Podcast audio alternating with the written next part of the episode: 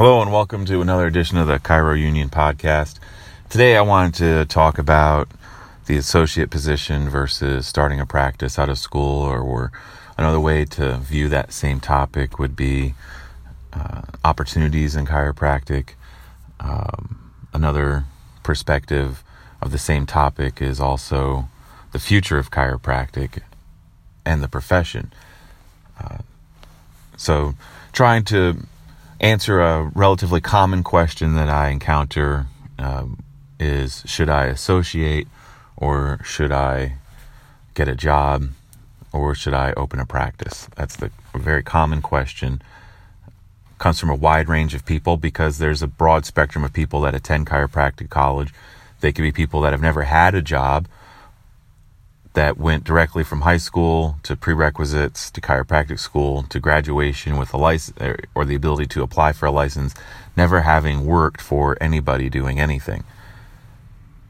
But there's also a significant number of new chiropractic graduates that have had careers and were that evolved into a career in chiropractic, such as physical therapists, physical trainers.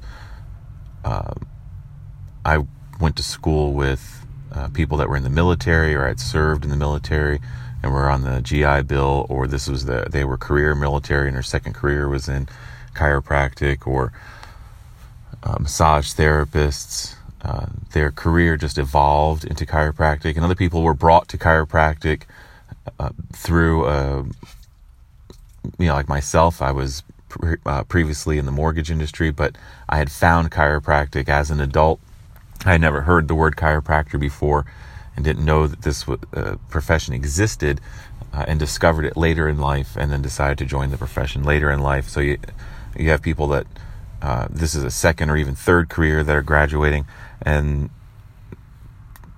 you know at that time in every chiropractor's career there is a certain amount of uncertainty there's a, a you know it's a high stress situation um, because you're trying to predict the future and you're trying to make decisions that can have lasting ramifications and have long term impact on your career.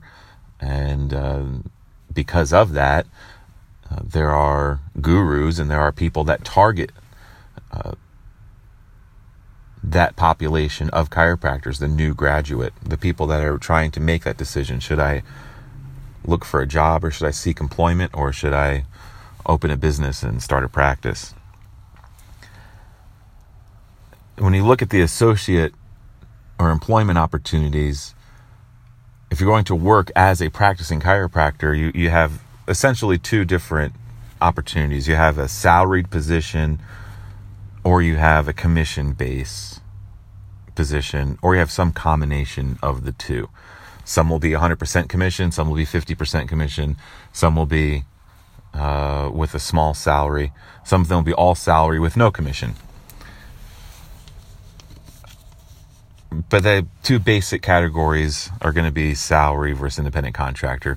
And I bring that up right off the beginning because if you're an independent contractor and you're working solely on commission or you're working for, uh, you're working on commission with a very small salary, what's the, there's no real difference between being an independent contractor and being, uh, a solo practice or being a business owner you essentially are a business owner if you're an independent contractor uh, working with either on a draw versus commission or some type of structure where where your main source of your income is production based.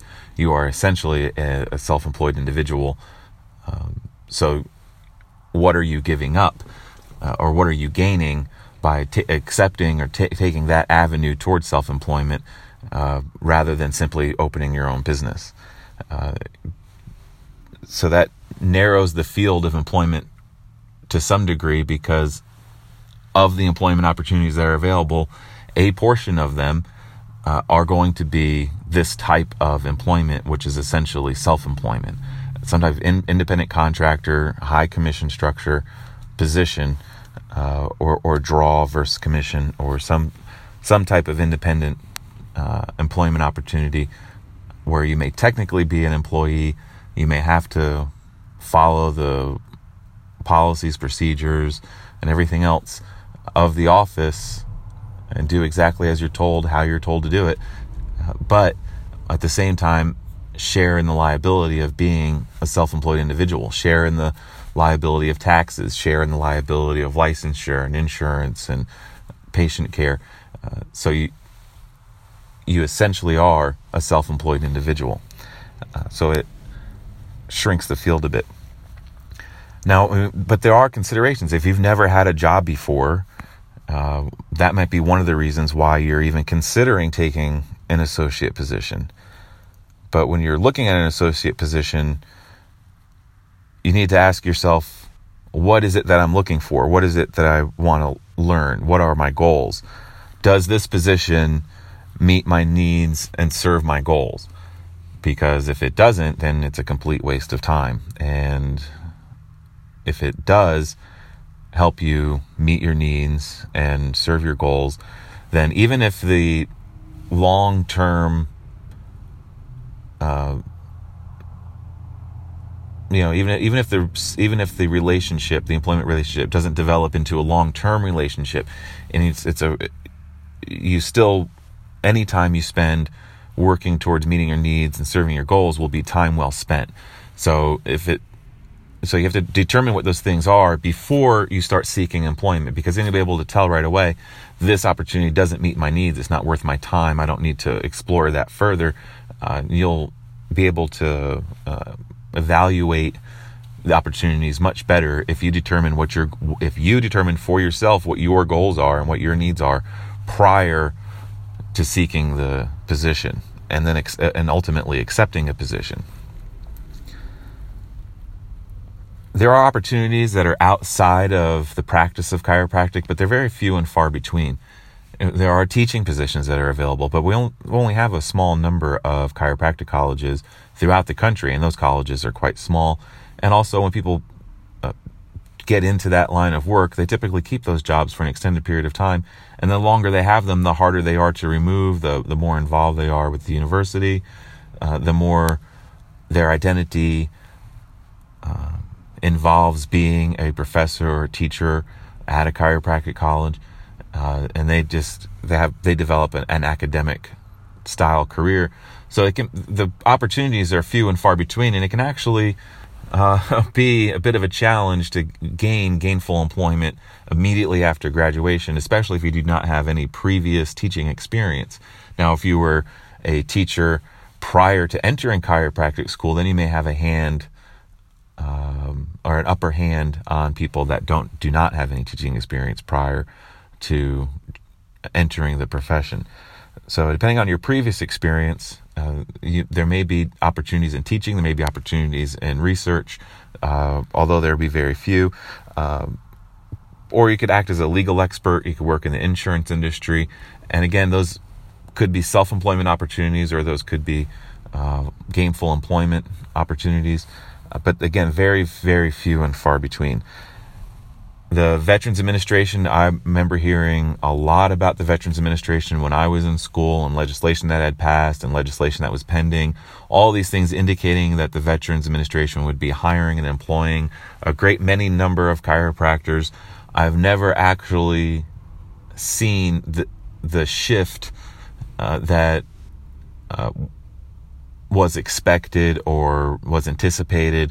The hype uh, never came to fruition. It was it, there was a lot more hype than there was actual jobs because there are actual jobs with the VA, but again, they seem to be very few and far between. There was a job uh, a number uh, a year or so ago that was posted, uh, and my sister, you know, it got forwarded to me, um, and just out of curiosity, you know, investigated it a little bit uh, which it was quite easy to investigate.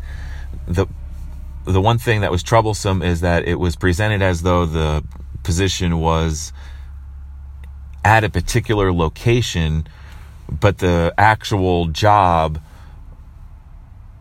was not at that location. Like you would work for a military hospital that was at a particular spot. That would have been highly desirable and would have been uh, you know, uh, a once in a lifetime kind of opportunity. but in reality, you would have worked for that location, but you would, when you reported to work, you would have been hours and hours away in an entirely different location. Uh, and that's where you actually would go to work every day. It's just that your paycheck would come from uh, this uh, other highly desirable location. And when I talked to the recruiter, they uh, made it clear because uh, I was curious. Well, what what does this job pay? What are the responsibilities? Are you practicing? You know, are you seeing patients? What are the guide? You know, things like that. And um, th- they were very forthright, very easy to get a hold of. Uh, answered all of my questions without an application or having submitted anything. They had no, you know, just a, uh, a recruiter uh, was readily available uh, and answered every single question that you could imagine in as much detail as possible. Uh, and also was not uh, afraid or to say, I don't know, I can find out or I can contact you later. But, you know, I always appreciate when people uh, are willing to tell you that they do not have the answer or a complete answer uh, and that they need to, you know, get clarification or seek further information uh, in order, before they're willing to uh, give you an answer.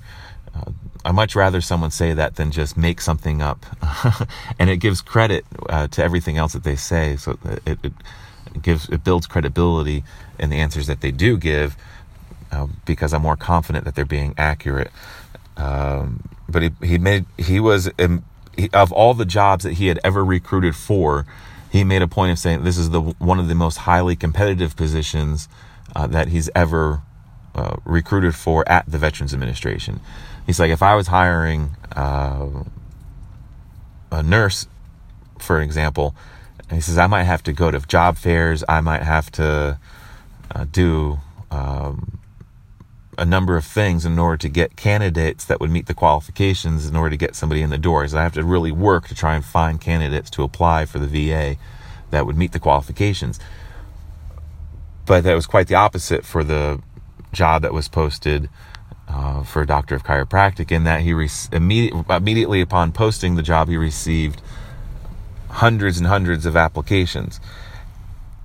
And he also was nice enough to point out because as I went through as I read the government job description of chiropractor that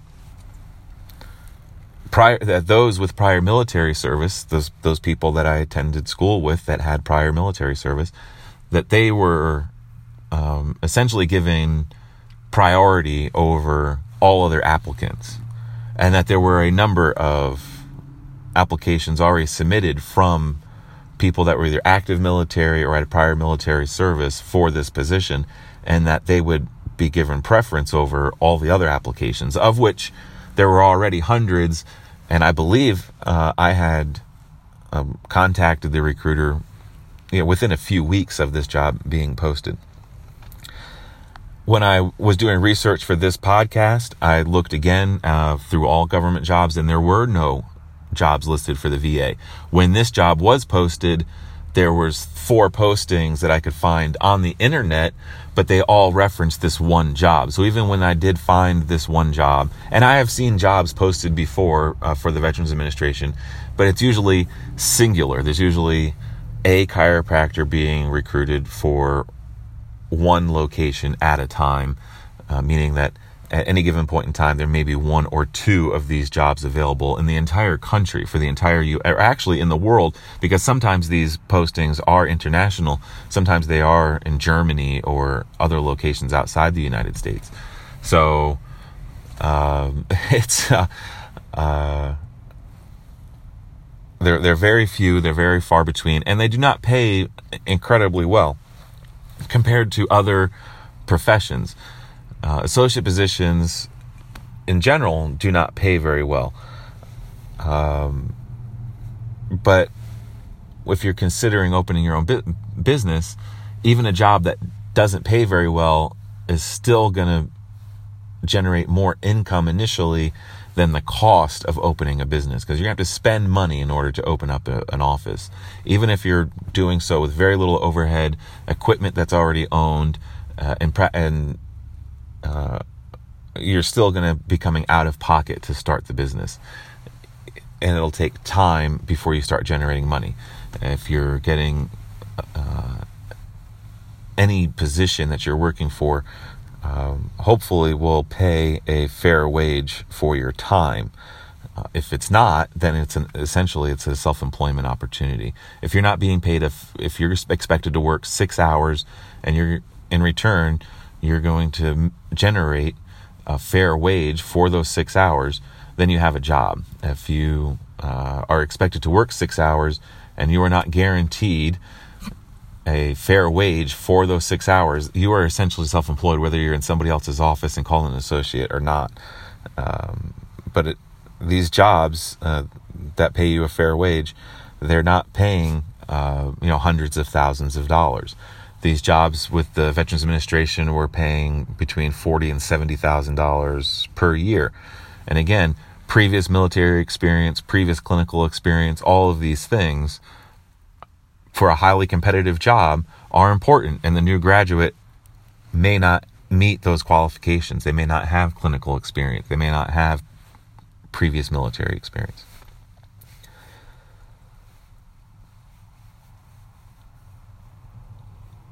A new graduate that's never had a job has fear, or even if you've never just owned a business before, there's a lot of fear of opening a business. You know, there's a lot of uh, assumptions that a person makes that are uh, founded and based upon the fact that they're afraid of opening up their own business and that they're they justify their fear with assumptions. And honestly if you have the time uh, you're self motivated and there's an opportunity the reward there is risk but there's also tremendous reward. The risk reward analysis especially in chiropractic you, you, sh- you should do everything you can to open up your own business because of the limited job market and the and of the jobs that are available. And just let's take a look at the job market real quick because I keep talking about it. So, if you went to some of the, the larger job sites uh, in the country and did a national search for the term chiropractor or chiropractic, you're going to get about 1,490 or so results. It's a rough estimate, but right now on the internet, best guess, there's about 1,490 jobs that are being advertised for chiropractor or chiropractic. If you compare that to physical therapist or doctor of physical therapy, which has a very similar scope of practice in the United States, there are currently 21,614 jobs posted across the United States nationally. So just to break that down quickly, of the 1490, about 1307 full time jobs are currently being advertised, 700 part time jobs, and 80 or so contract positions are being advertised. Of the total of 1490, 1220 were considered entry level opportunities. Those are jobs posted for do- for doctors of chiropractic, chiropractor, or chiropractic.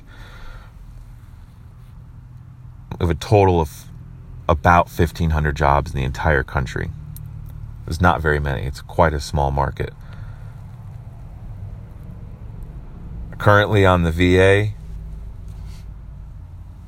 there were no jobs for doctors of chiropractic, but there was open enrollment where you could be a fee for service provider, basically an independent contractor for different types of VA plans. I Think of the Gold Choice. I think the Choice program was recruiting doctors into their network, uh, essentially. So you could sign up for the network as a provider, but there were no jobs posted.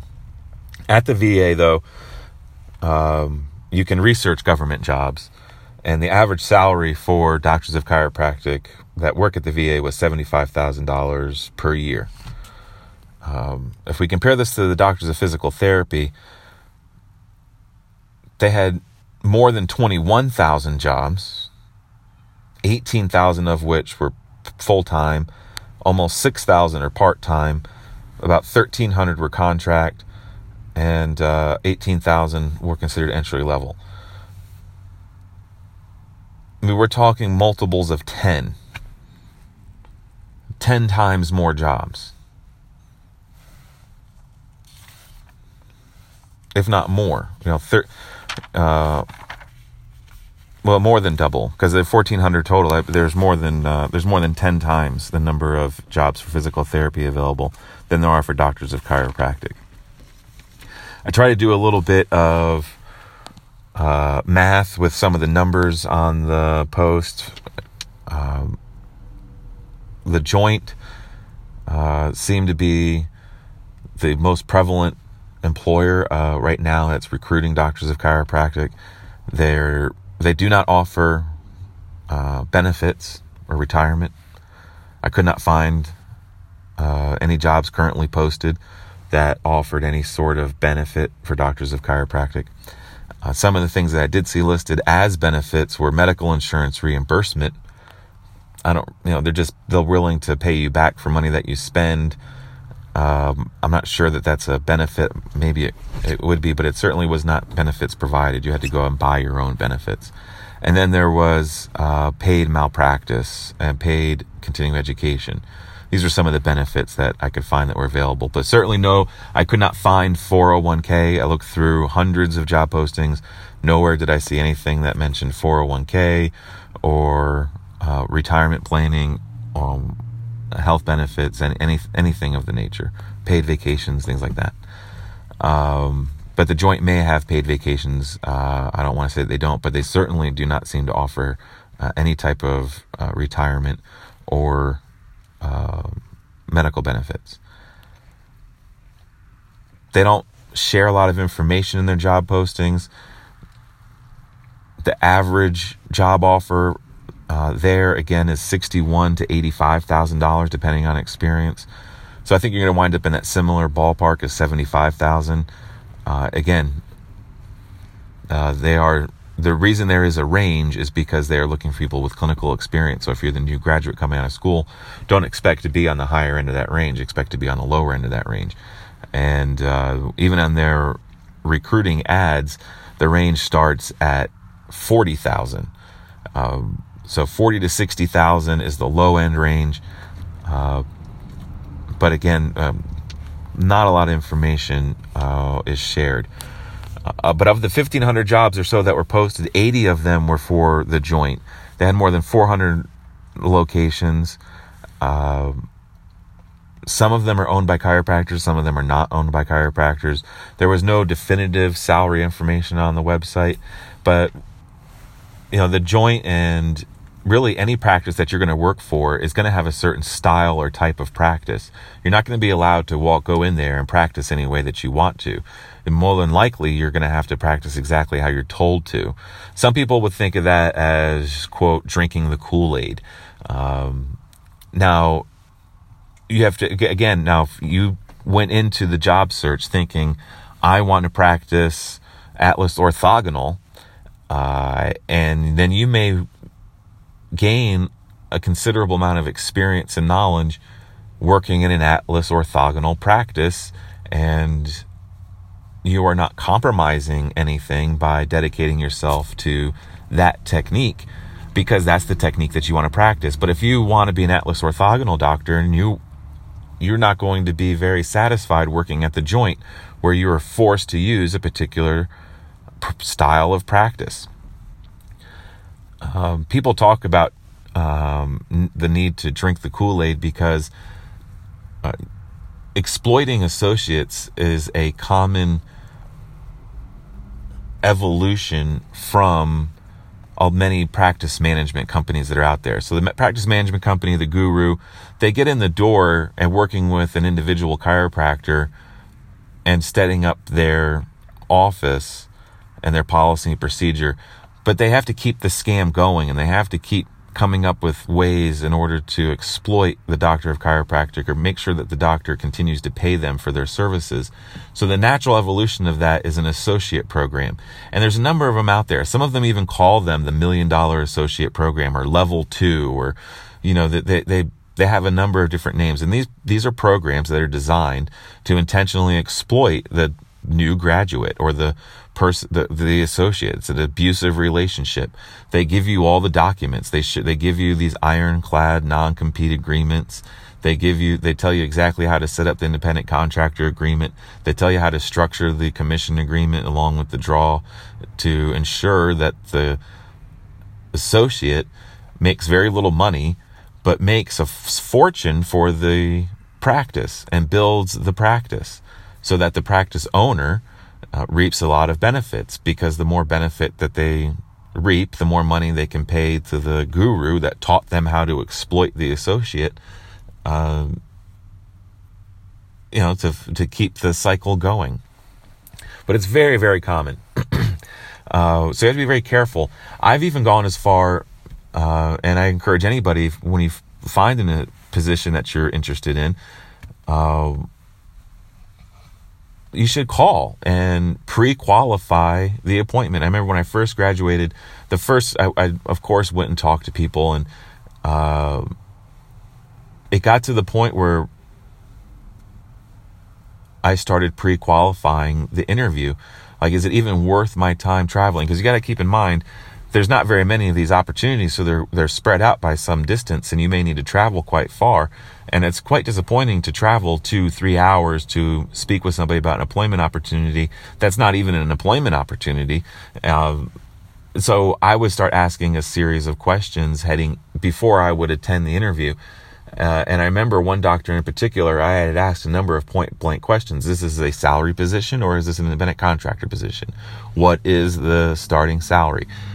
Or, you know, and I believed I was traveling uh, to go uh, seek um, employment that met all of my criteria. And then when I got there, the gentleman was literally reading directly from a manual that they had purchased from some management company, uh, following a script through the interview process, and then uh, made it clear that this was a, a commissioned position that would require an investment of a great deal of time and commitment to his office that there was non-competes, that uh, these patients were his patients.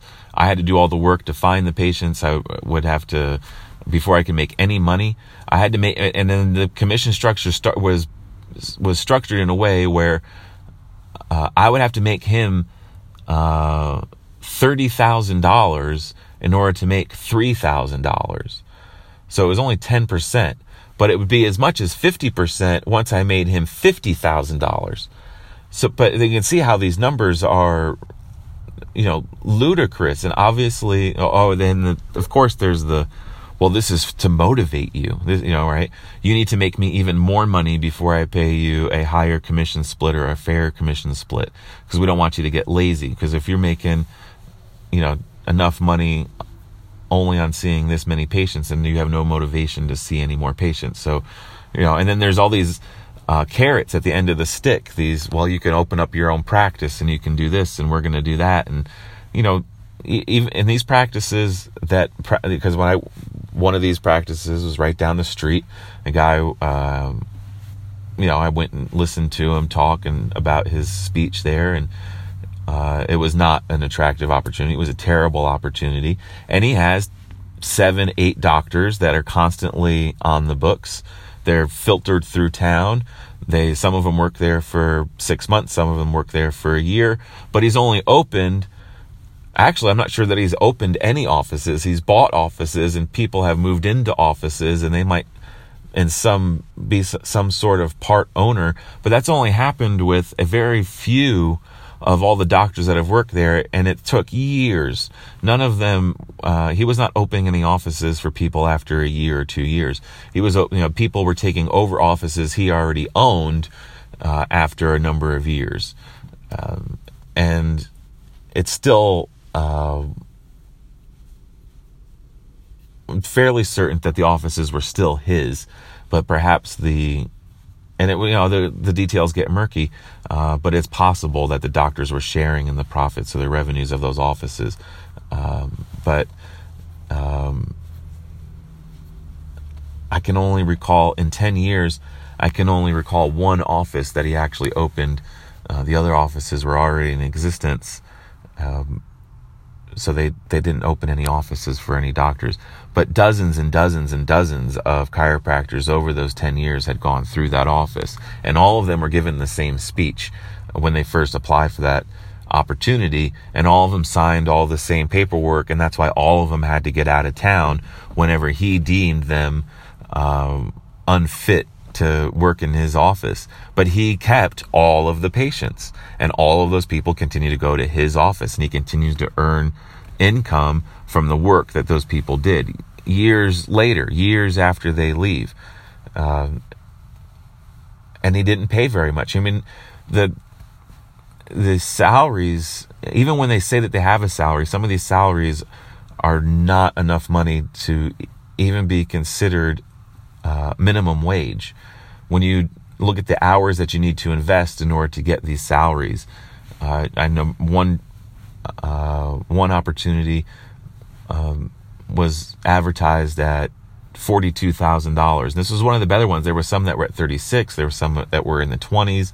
Um, so, so I mean, some of these starting salaries are incredibly low and really insulting considering the investment of time and money that's been made uh, to get the license and then just the cost of the license. It's just, you know, you'd have to work for two weeks to pay for the license. It was just, it, it was insane. Uh, how, what, how little money these people are paying. But then when you looked at this, the um, investment of time, you were working 50, 60 hours a week because you're out doing marketing, you're out doing things to generate patients. And, uh, you know, when you do the math, you're making uh, less than minimum wage. As a licensed doctor, uh, it's, it's a terrible position to be in. Uh, with these abusive contracts that are it's designed abuse with with these standardized forms so be on the lookout for these manuals and for these programs um, and because you don't want to be exploited you do, you may want to learn but you certainly don't want to be exploited and and scripted interviews and and things that are scripted um, these are not indications that you're heading into a, a, healthy opportunity. You need to be aware of any any one or any ad or any posting or any doctor that uh, is just unwilling to share concrete information. If everything is in broad terms, after you talk with them, you still have a number of unanswered questions. Uh, you need to be aware there's a reason why the why why reality is being obscured and why they're not being straightforward and honest. When you call the VA and you ask the VA uh, questions, they give you very poignant, direct answers uh, because there is no room for ambiguity. They it doesn't serve them uh, or you uh, to not be forthright. But if they're attempting to take advantage of you and they're attempting to develop an abusive relationship, then it's in their best, then it is in their advantage to be ambiguous or to be, yeah, whatever that word is, to be vague and to withhold information and to lead you in one direction and switch things at the last second and, and do other things. And that's what these scripts are designed to do, to lead the conversation to, away from concrete information and into ambiguity. Um, and you know, and really, when they talk about salary, if they say, "Oh, you're going to make between thirty and fifty thousand dollars, you're going to make between forty and eighty thousand dollars," that's not an answer. Uh, that's uh, that's just a, a trick that they're playing. You want concrete answers. These are important decisions you're trying to make, and you can't be making them on broad generalizations that have no real meaning. You know, what is it that you're doing? You know, um, if is this a high volume office? Do you want to be a high volume office? What is really going on? You know, from a number of people that I've talked to, they get into these associate positions at these high volume practices, and then they're realizing that they're not necessarily the most ethical or honorable places to be working, and that they could be actually uh, in trouble. That maybe their NPI number or their license is being exploited. There, there may be fraudulent billing taking place that they're not they're not quite sure about, uh, or they're not comfortable with. Um, you know that. But they're the business practice. That's the way the practice operates. That's their policy and procedure. So you got to be really careful with that and it typically involves the high, the high volume practice when there's just a massive number of people moving through the office. There's CAs, there's billers. You don't have a whole lot of idea of exactly what's going on, and it takes time in order to find out because they're not really honest when they answer questions. They don't they don't completely answer questions. They're not 100% forthright. They're not very direct in answering questions. So it takes time to learn these things. draws versus commissions. That's another, you know, you got to be real careful with that uh, because you could wind up uh, not necessarily paying people money, but you could wind up doing a lot of work for very little money if you're in a draw versus commission scenario. Um,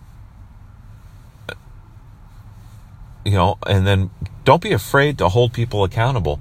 If you're doing your pre-qualification of the interview and someone tells you on the phone while you're setting up the interview that this is a salary position and then you show up for the interview and then they tell you that this is not a salary position or whatever the contradiction may be, hold them accountable. Make the, you know, make them aware of the fact that you were brought here under false pretenses or this is what your impression was.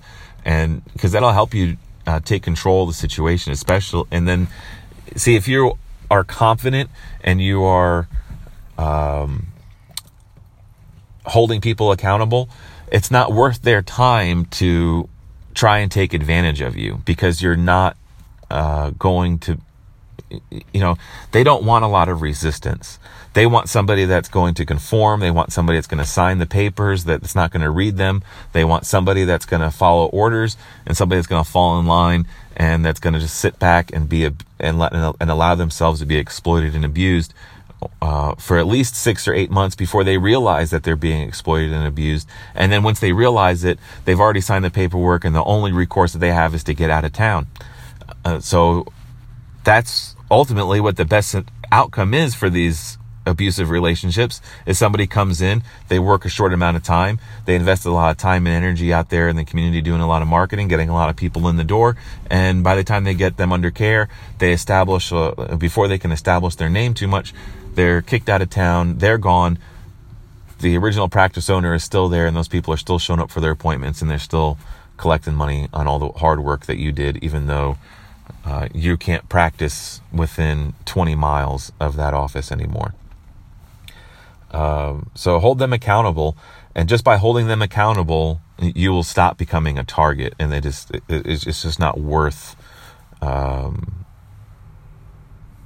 you know, you just don't want to be a target essentially. And that's one way to ensure that you're not a target is to ask questions and hold people accountable. Uh, one of the most common, um, associate, abusive associate positions, uh, is the million dollar associate program and it follows a commission structure. Uh, and if you ask a lot of questions, it should be quite obvious why they call it the million dollar associate. It's because the doctor uh, that hires it's how to make a million dollars from an associate uh, without paying them very much money. Um, so just be on, on the lookout for that. I don't want to say that I've never heard of it. You know, there are, there are opportunities that are successful opportunities uh, for employment. And there are good doctors out there that hire people, but they're just very few and far between.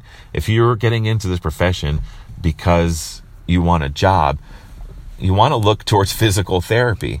Uh, that's a much better education. One, the education is shorter. You're going to graduate faster. That means that the education is also cheaper just because it's shorter. There's fewer credit hours that you have to take. There's also subsidies because those programs are offered. The Doctor of Physical Therapy program is offered at more than 200 universities across the country. You can attend a major university, a state university, subsidized universities who their their credit hours are significantly cheaper than chiropractic colleges because they are private schools and they are not subsidized by the community. So the per cre- there are fewer number of credit hours and the average cost per credit is significantly cheaper, making the doctor of physical therapy program significantly cheaper, and it qualifies you for more than 10 times the number of jobs uh, across the country that pay more than the doctor of chiropractic. So if you want a, a job and you want to work for somebody and that's your goal, then you don't need to be a doctor of chiropractic. If you want to be independent and you want to own your own business, you want to develop your own style of practice. You want to um, build your uh, uh, valuable service that's provided within your community uh, and develop a relationship with your community as a business owner and as a provider of care and as a healer, then it's a wonderful profession. But it's not a great profession if you're looking to punch a time clock. There's very few jobs out there. Of the jobs that are out there, a significant number of them are abusive relationships that are meant to exploit and they pay very little. Uh, or they're just not great jobs. You know, like the joint is a big employer, they're the ones doing the most hiring. There's nothing particularly wrong with the job. You're learning and you're dedicated to a particular practice style. And if you like that practice style, great. But it doesn't pay a whole lot. And that's their business model is making is is making money from not paying a whole lot. That's the you know that's pretty much what they're how they make profits. Is, is to provide a bunch of care on the cheap and then they don't pay the provider very much.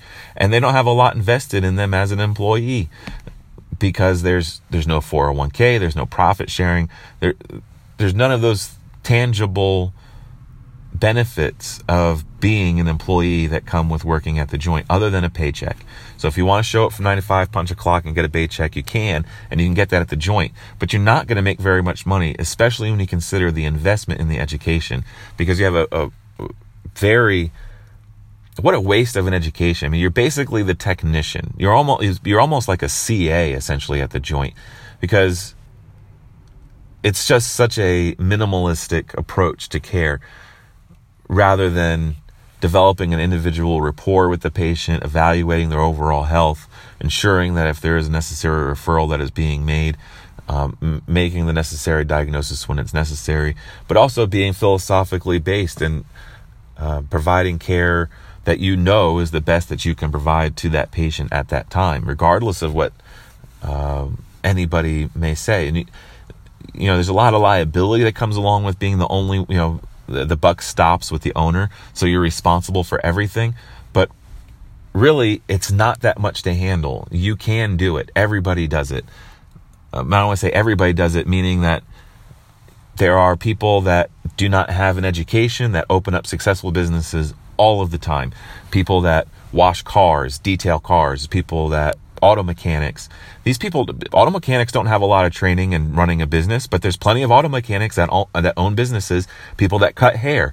You go to hair school, they don't teach you how to run a salon, but there's plenty of people that cut hair that own salons and style hair and do that. Same thing with, with, with any number of other businesses. Uh, uh some businesses, you know, uh, there's, there's not a, a, a, Kanye West rap school, but he's been successful as a, a, a hip hop artist and, and business mogul. Uh, but he, he, wasn't never taught those things. So it's really an, well, an excuse that's manifested in fear when people say, well, they don't teach you how to run a business in chiropractic school. Well, they don't teach you how to run a business in any trade school. They teach you how, they teach you the trade. That's what you're meant to learn. And if you are good at your trade, then you will be a successful business owner. Focus on the trade, practicing the trade. Yes, you will need to market yourself, but you don't need to be an expert in marketing. You just need to actually put some effort and energy into marketing so that people are aware of you. Once people become aware of you, it's going to be your service that's what you're selling.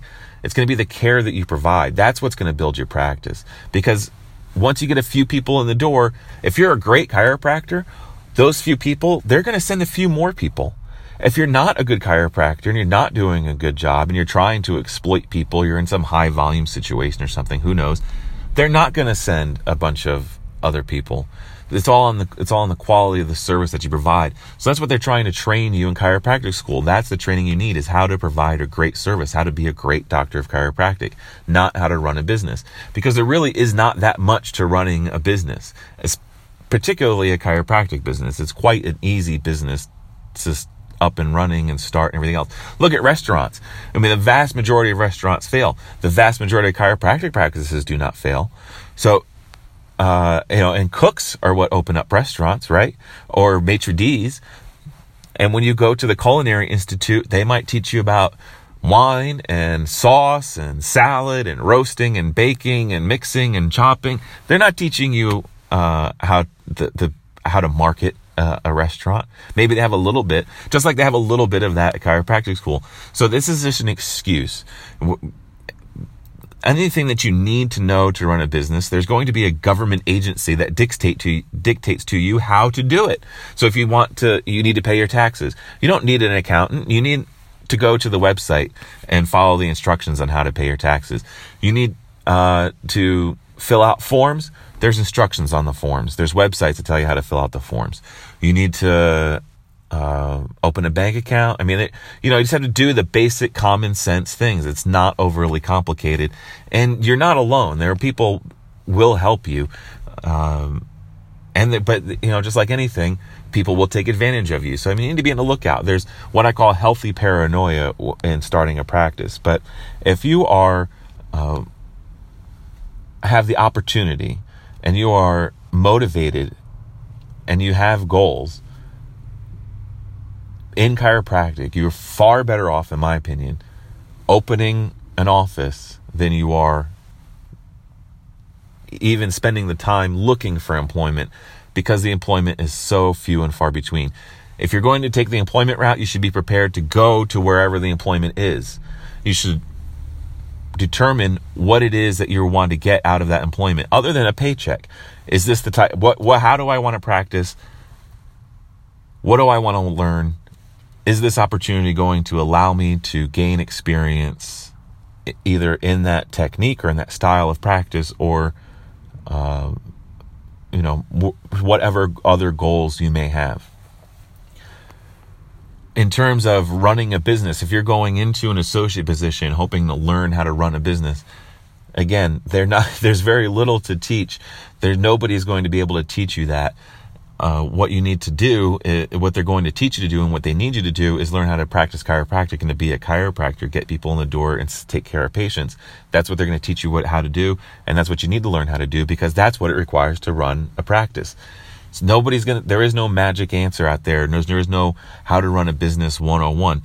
Uh, it, it, you know, you need an office. Well, renting a commercial space or buying commercial property is very similar. You know, um, there's not, there's no how to find an apartment class, uh, but yet everybody has an apartment or every, you know, know how to find a home. You know, what kind of home do you want? What's important to you? What's your budget? What can you afford? Right. And then you find a home. Same thing with an office. What's your budget? What's important to you? And you go and you find it and you just do it. Uh, you know, there, you didn't have to have a class. Didn't have have someone dictate to you the step by step process that you should complete in order to find a place to live. Uh, so, uh, there's, I can understand the fear. I can understand the lack of experience. I can understand the desire to have a mentor, but I think it would uh, almost be easier to find a mentor, someone to work with that's already in practice that'll help you and guide you when needed uh, to opening up your own practice. Uh, would be far more helpful than and even easier to find than in a, a job because the jobs are so few and far between like you know uh, and they're so highly competitive that it, instead of you dictating i want to be in on the west coast i want to be on the east coast i want to be on a mountain i want to be on a beach i want to be near a lake i want to be near my mom i want to be near my dad i want to you know and rather than you dictating where you're going to spend your time because this is where you want to be the job is what's going to dictate where you're going to be and where you're going to live uh, because there are so, so few jobs. And then uh, of the jobs that are available, there's so few that'll meet your criteria. But it's certainly understandable if you want to learn a specific technique, if you want to learn a particular practice style, or you just want to gain experience working in general, that you work for somebody else. The best opportunities I've seen have been when people worked with friends, believe it or not. I know you're always going to hear the opposite of that. But there, you know, unfortunately, strangers are pretty willing to take advantage of strangers, but friends are not so willing to take advantage of friends, their family.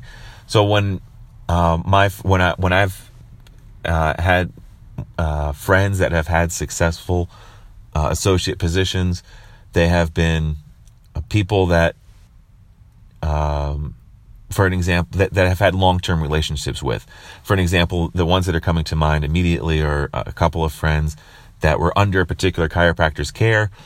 They decided they wanted to become chiropractors, and when they graduated, they went to go work for that chiropractor. I believe they worked with them for uh, uh, some time and then opened up their own business.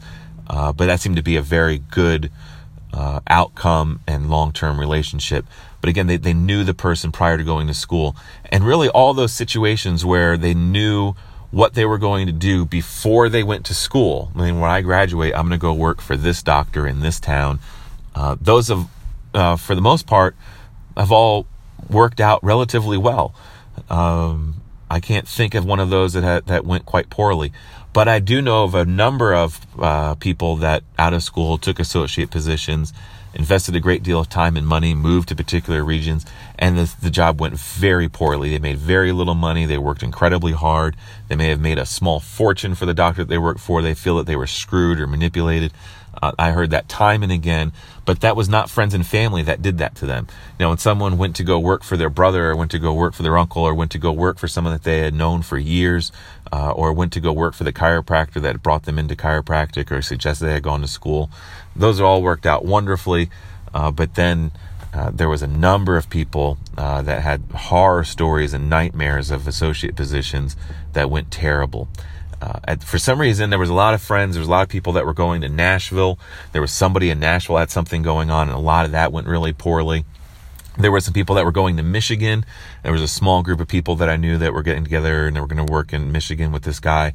And it wound up that that guy didn't have a license because his license had been taken away. And he uh, had these other doctors working for him. And then he was doing the office stuff, quote, the business stuff that they didn't know how to do.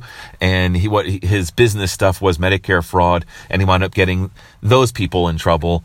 Uh, I don't believe anyone lost their license, but they definitely had a major setback in their career because they trusted this man.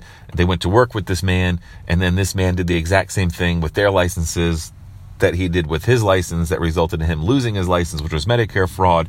And now these people have to deal with, uh, had to deal with that. And that was a huge problem.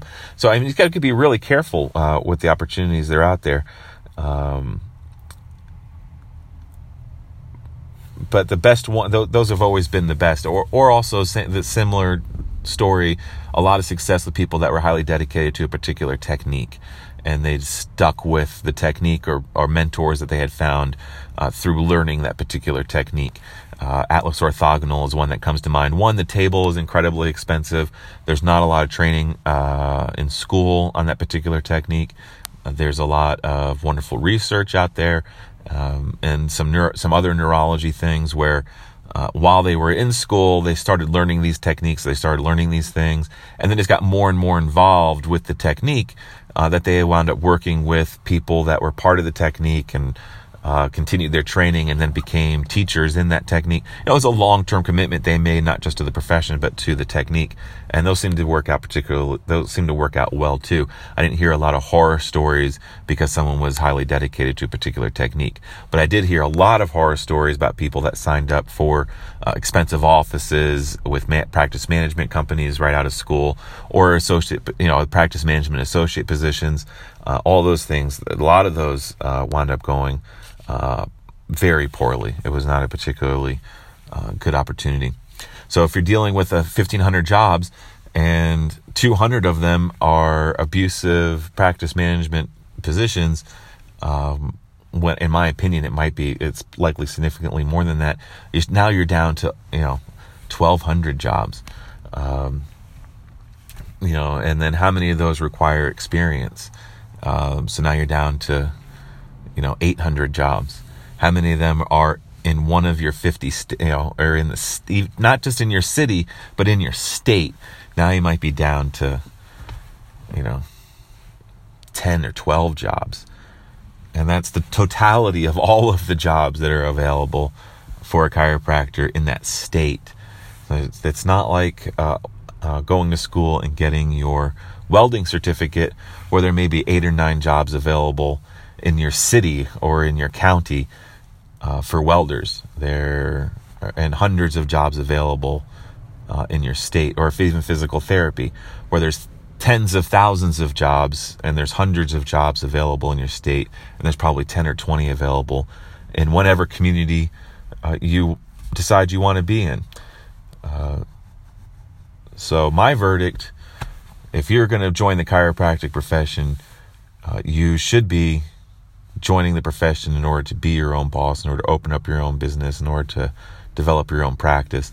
If you're in the profession, then this should be your your goal should be uh, to open up your own office as soon as possible, and then you should be dedicated to self employment uh, to make a living in the chiropractic profession. But it's a wonderful profession. It's a wonderful opportunity. Uh, maybe we'll do another podcast where we talk about the fears uh, and try to overcome some of them. Uh, I know we.